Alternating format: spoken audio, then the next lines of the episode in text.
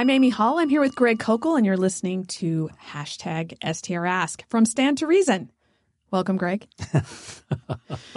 Here I am. All right. Rock and roll. Um, this for today, Greg, we have some questions about doing apologetics. All right. So this first question comes from Yatsik. I love Columbo tactics. It's absolutely great. However, the claim that it works in every situation seems to be false to me. I think it does not work when somebody is using Columbo tactics against us. What should I do in such a case? Well, um, first of all, the idea of it using it in every situation, um, that's a generalization. Okay. When in doubt, ask a question, is what I say. Uh, always use a, uh, never make a statement when a question will serve your purpose better. Sometimes a question doesn't serve your purpose better. Okay. So just to qualify that concept. Secondly, um, it is not unusual to answer, to respond to a question with a question. If people are asking us questions, um, in fact, a lot of times the, the question they're asking in, it is, is essentially a challenge offered in the interrogative, okay, with a question mark after it. Well, those challenges, even offered as a question, generally contain ambiguities that need to be clarified. And the question, well, what do you mean by that? Hasn't the Bible been changed? That's a question to me. What do you mean it's been changed? Isn't it true that such and so? And then you ask a question for clarification. What this does is it, obviously it buys you time. That's a really good thing, but it throws the ball back in their court and forces them to clarify so you have a clearer understanding of what you're up against. So um, I, it's it certainly doesn't seem clear to me that questions can't be used in those circumstances. Now, sometimes the question being asked is very clear and doesn't give itself to asking another question. There's nothing wrong with then just responding. I, I don't have any difficulty with that. The concern that I have with regards to Columbo, or which is why the Columbo tactic is so helpful, is it gives people a different way of responding than answering or preaching or giving their view, which could then be disregarded or gainsayed. They could be objected to or or um, uh, contradicted. Is the point? Um, and so by asking questions, and Street Smarts, by the way, is filled with examples of this, of points that people are making against us, challenges that they're making against us, or ways of putting their own view that seem to be impermeable, impermeable. Like, oh, the atheist says, well, I I just lack a belief in God. Okay. I lack a belief in God since I lack a belief, nobody has to defend their lack of belief. You lack a belief in lots of things, and you don't have to defend your lack of belief. Well, that's, I think, a, a very disingenuous maneuver.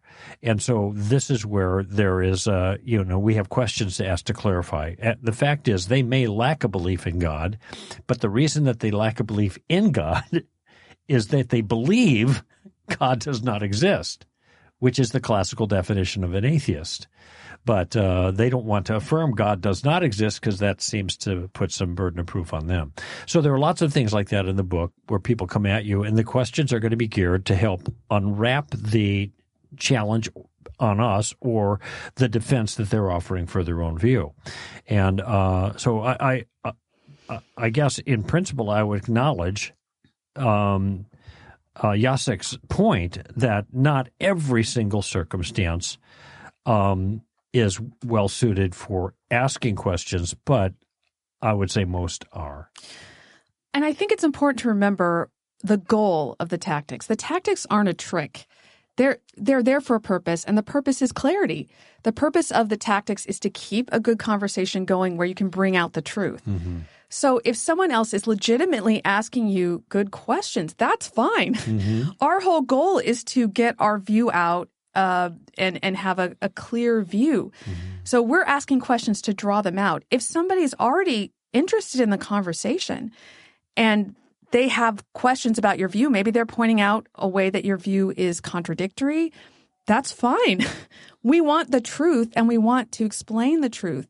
So there's nothing wrong with them even mm-hmm. using Columbo tactics. Sure. They're just they're just helping you clarify your position. Maybe one one case in point about clarification though is uh, I was at an event with Dennis Prager and it was all Jewish audience and Dennis asked me is it, it is belief in Jesus required to go to heaven or something to that effect. And of course, the answer to that, he knew it because we talked about this before, but he wanted to engage that issue before the Jewish audience and have me kind of explain or characterize it in my way. And I said, if I were to answer just a simple answer, yes, it would give the wrong impression. It would make um, my my view look anti-Semitic, and it would also make it sound like people were going to hell for being Jewish like that's what I was saying. And so I need to clarify this and and and uh, lay some groundwork for that. And then I did an explanation. You were actually there. Mm-hmm. You were sitting in the back of the audience there. And uh, my our staff, you know, were the only goyim uh, that were there, except for the priest and sitting next to me on my left, and and uh, and also Dennis's wife, you know, Susan. So. Um, uh, it, it, was a, an attempt to help people see the sense of it that Jesus was a rescuer of all people from the the punishment that was due them for rebellion against God, and in either Jesus pays or we pay. You know that's the simple calculus. So, anyway, there was an occasion where a question was asked that um, not not meant to trap me, but it's the kind of question that would Jews would ask.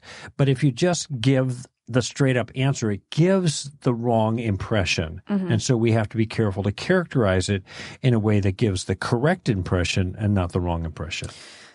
In fact, uh, in that case, uh, I don't think he was trying to trap you at all. But there are some people who are trying to use questions maybe illegitimately. And in those cases, hopefully you can use the Columbo questions to yeah. say, what do you mean by that? And draw out where they're maybe bringing in a hidden assumption or they're asking something that's illegitimate. But as long as they're asking legitimate questions and challenging what you're saying and and asking what you mean by that, mm-hmm. if they're using tactics correctly, there's nothing no, there, you have nothing to fear from that's that. That's right. That's right. And you're right about Dennis. And he was trying to create dialogue where I could give a, a more uh, mm-hmm. full throated explanation. But that wasn't the case with Deepak Chopra when I had that debate with him. And he raised the same issue. And it was uh, basically, it was something to the effect of people, so people who don't believe just like you are going to hell. That was kind of the way he put it. And so I had to navigate that. I talk a little bit about that in the tactics book. And somebody held me to task because they saw the video and said that wasn't his exact quote. I thought, okay, I was going from memory, but that was pretty much his point. So, uh, and, and sometimes that can be that can be asked in a way to make our view look ridiculous. And this is why it's really important that we are able to characterize it accurately. And we can't do that unless we understand it that we understand no one goes to hell for not believing in Jesus. It's it's it's not there at the great white throne judgment. There we see in Revelation 20, they, they are judged according to their deeds. It's a just judgment based on humans' crimes against God. And that's what sometimes it's a little tricky for Christians to characterize because they don't think of it in that term. They think of it like, well, if you don't believe in Jesus, you, you go to hell. Well, that's Jesus is the solution. He's not the problem. So when somebody dies and it doesn't say uh, died of stupidity uh, on his tombstone, he didn't go to the doctor. The doctor's the solution. He died of some disease that the doctor could have helped him with but it was the de- disease that killed mm-hmm. him. And in, in in our circumstances, the human condition, the disease, so to speak, is a moral one and is called sin, rebellion against God. Mm-hmm. Here's a question from B.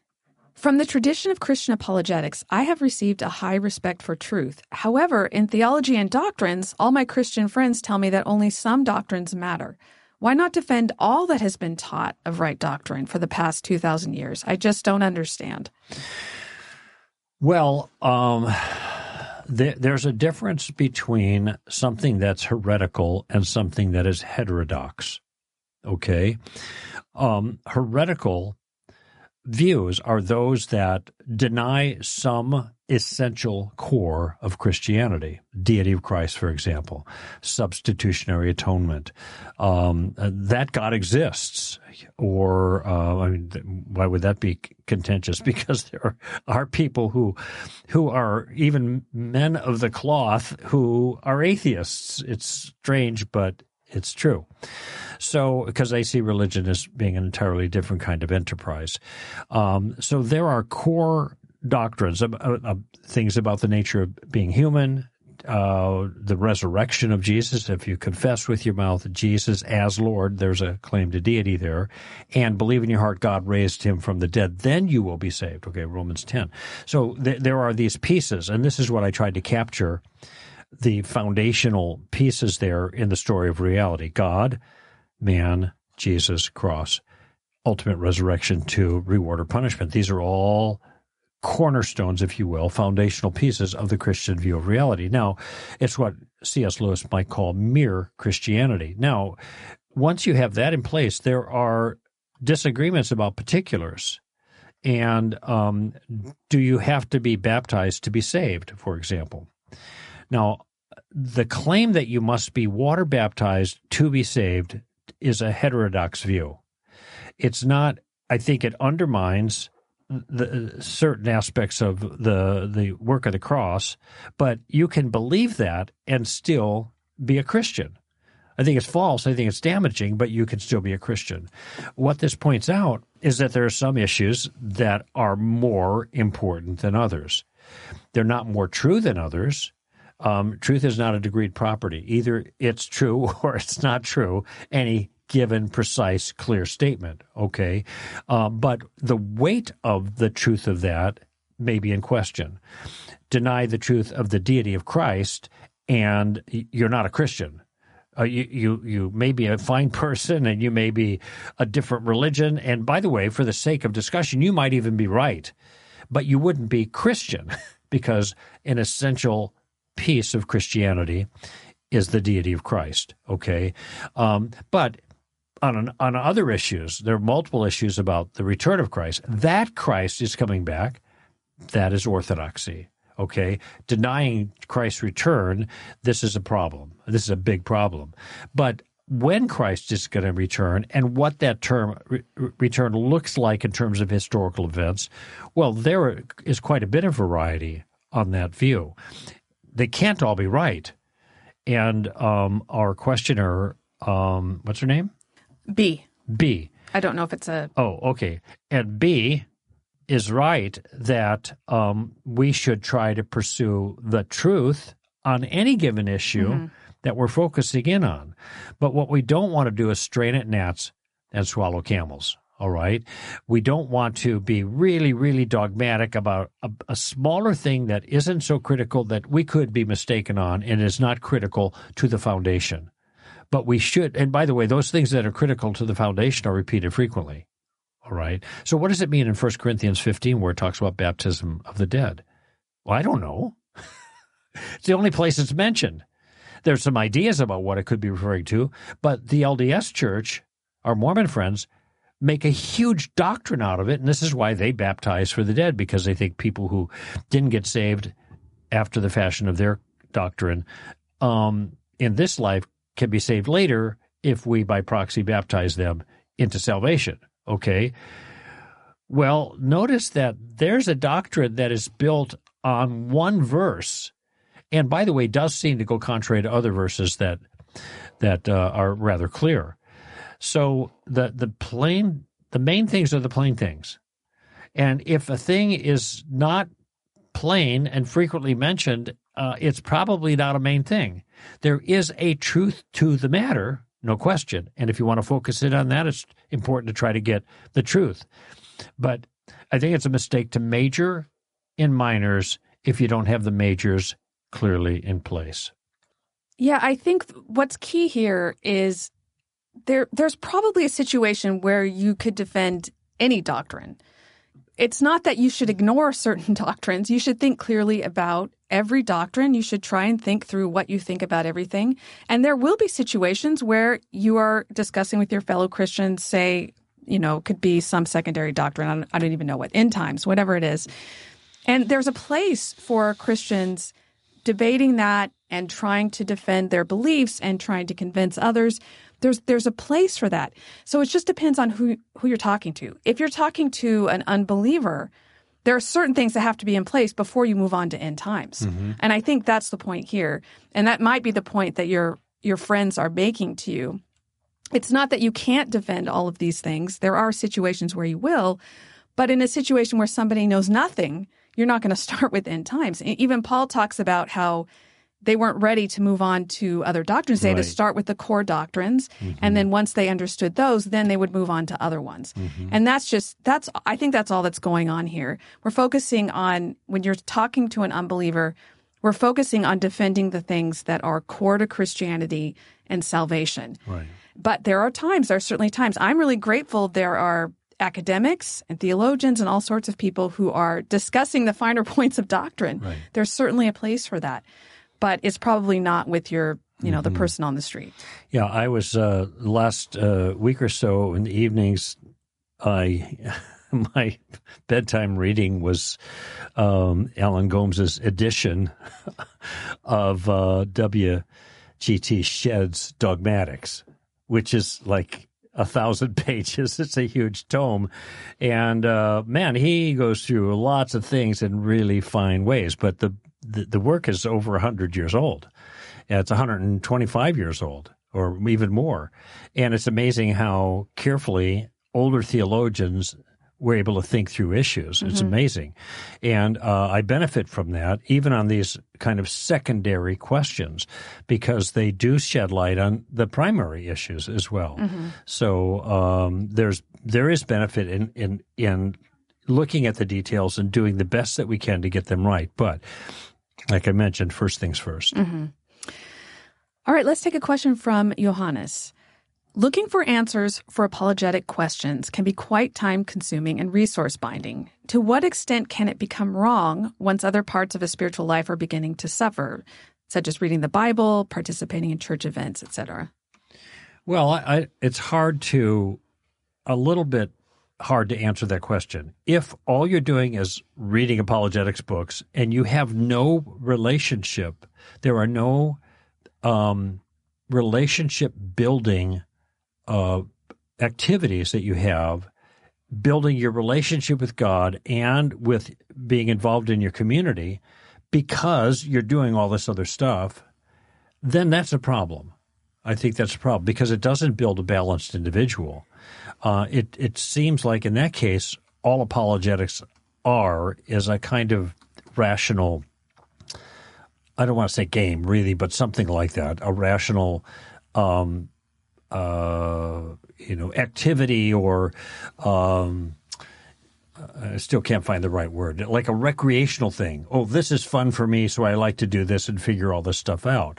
But it, apologetics is the defense of the faith, that is, the content of the things we hold to be true.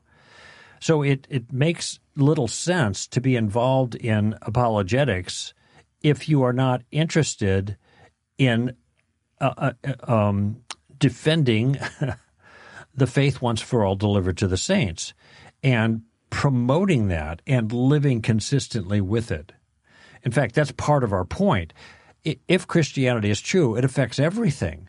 It affects our entire uh, life, it, it, not just quote unquote religion in a restricted sphere but our business and our education and uh, the way we uh, comport ourselves in all kinds of circumstances, these should be informed by a robust Christian worldview. So there isn't this dichotomy, this this um, like two story fact value dichotomy. Okay, on the lower story, uh, to use the metaphor, you've got facts, and the facts are unrelated to the values, which are just guesses kind of thing.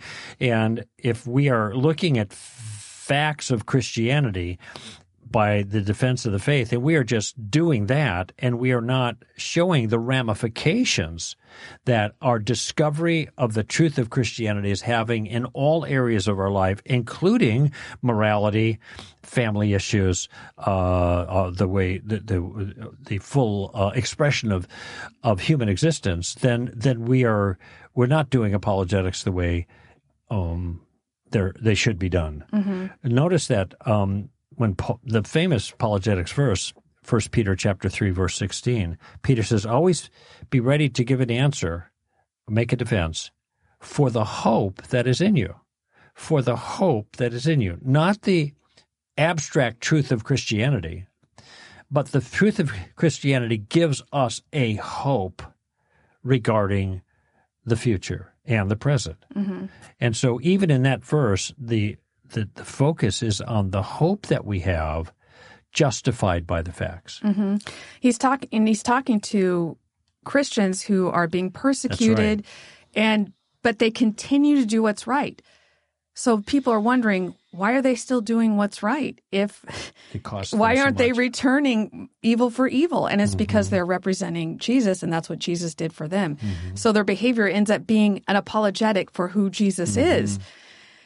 And I I think um I think you've hit the nail on the head, Greg, that this, we've got to remember what this is for. This is all about knowing God, loving God, being with God, being with his people. That's what we're defending. And it's kind of like if you if you wanted to defend the nuclear family and you never went home because you were always, you know, at your in your classroom or yeah, you know defending the nuclear family, yeah. right? There there's something there's a reason for all this. It's not just ideas. There's something more important going on here. You have to remember your soul is real. If you are not eating and drinking the bible and prayer and fellowship then you will starve to death. And i've seen this happen. I've seen people email me and say you know they've been spending all this time on atheist blogs and they've been talking to people and they're starting to feel dead inside. And the answer is well, you know, you have a relationship with God. If you were to defend, let's say, your spouse, but you never talked to your spouse, what would happen? You'd start that that that would just shrivel up and die the whole relationship. So if it's coming in between you and God, then there is a problem because that is the number one thing we're, we're supposed to do. When you're reading the Bible, you see the main things we're supposed to be doing we're supposed to be living in fellowship with others, worshiping God, and bringing other people to into that fellowship. That's mm-hmm. another point.